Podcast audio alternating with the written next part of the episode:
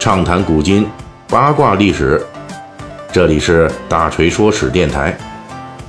我们的其他专辑也欢迎您的关注。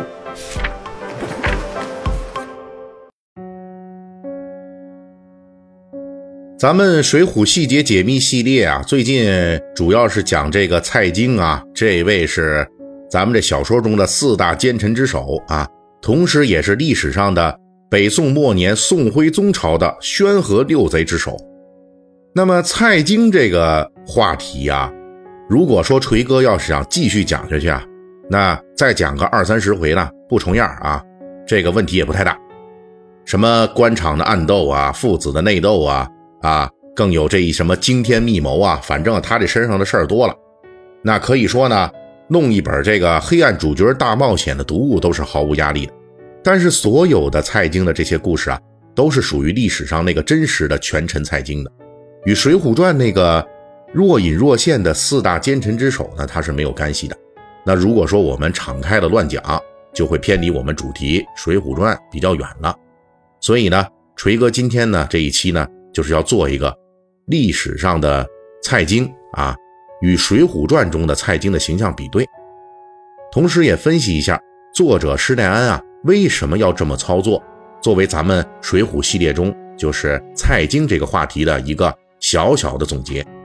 其实之前的七个章回，大锤呢都简略的，呃，这个讲了蔡京的奇人奇事，包括他的发迹之路、贪财之路啊，还有这个练权之路等等。这些蔡京的故事，在两宋期间的正史和文人笔记中，可以说是记录的非常详细。对蔡京的批评和责骂也可以说是非常全面了。在这样的氛围中啊，有一个现象特别值得后世的我们关注，那就是作为《水浒传》的重要母体原型之一，成书于宋元时期的著名讲史话本《大宋宣和遗事》，对于蔡京的描写是非常全面而且传神的。在《大宋宣和遗事》中，曾经详细描述蔡京的性进之路。同时，重点讲述了蔡京的财政改革。当然了，本书秉持的是宋元时代较为普遍的王安石新法改革断送北宋的这个观点，对蔡京大搞经济改革，特别是垄断盐业、茶叶两法呀，进行了猛烈的抨击。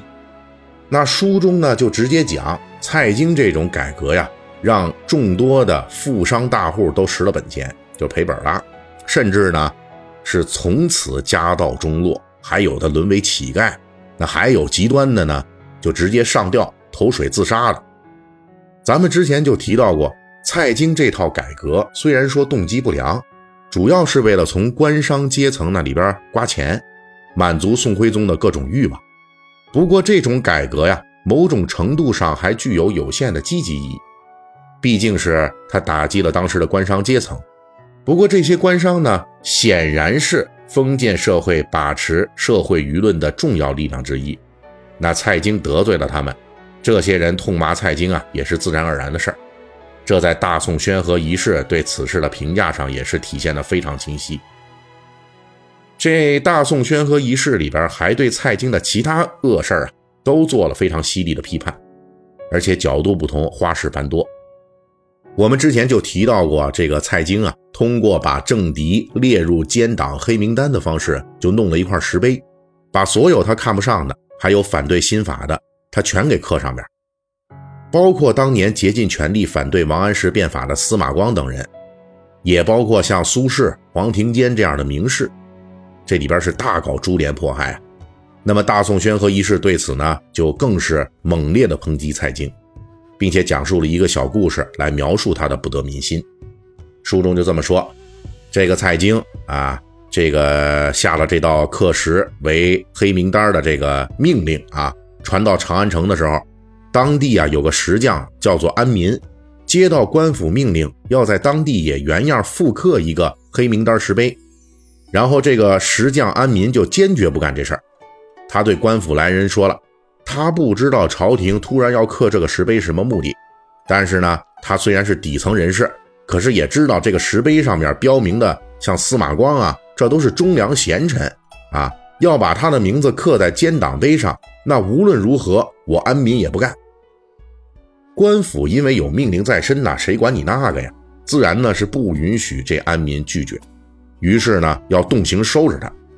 这安民一看，哎呀，实在顶不住了，要哭着呢，又对官府差人说道：“说，哎呦，说您要是强行刻这碑啊，那小人安民也是不敢不刻的啊。但是我只有一个要求，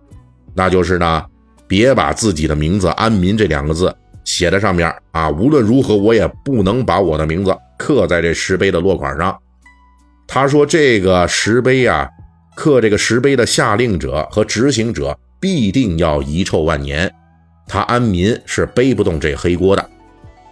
从这个角度来说，大宋宣和仪式可以说是三百六十度无死角的花式的去搞臭蔡京啊，效果也是非常非凡。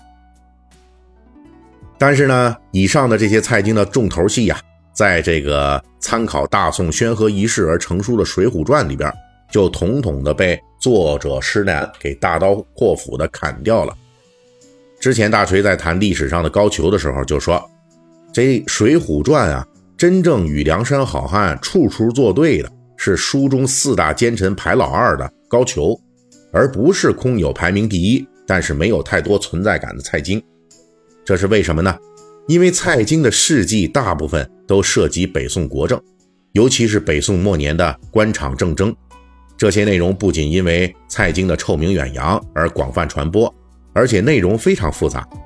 今天蔡京跟童贯是同盟，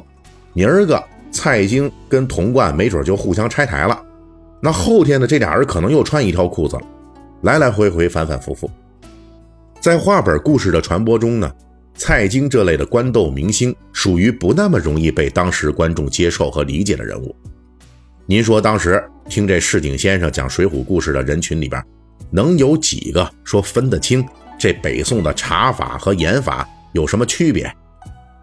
至于说这蔡京打击旧党的故事，那更是与水浒好汉快意恩仇的主题相距甚远。所以呢，在《水浒传》中，后世的我们就看到的这蔡京啊，当年那些真正体现于凶恶嘴脸的党争政争的故事啊。全都被施耐庵给这砍掉了。蔡京的这些官场上尔虞我诈的文绉绉和阴恻恻，毕竟是不合梁山好汉刀光剑影的趣味，因此只能是为了梁山好汉这个群体主角而牺牲掉蔡京的戏份。当然了，这么大山戏份之后的蔡京啊，并不意味着说就成一好人了啊，在陷害梁山好汉的过程中。蔡京往往是最后敲定方案的坏蛋总头子。从这一点来说呢，虽然蔡京属于跟水浒好汉基本不搭的这奸臣，他也逃不过历史的审判，算是在《水浒传》中啊，他是找到了自己的这个坏蛋的定位。本期大锤就跟您聊到这儿，喜欢听您可以给我打个赏。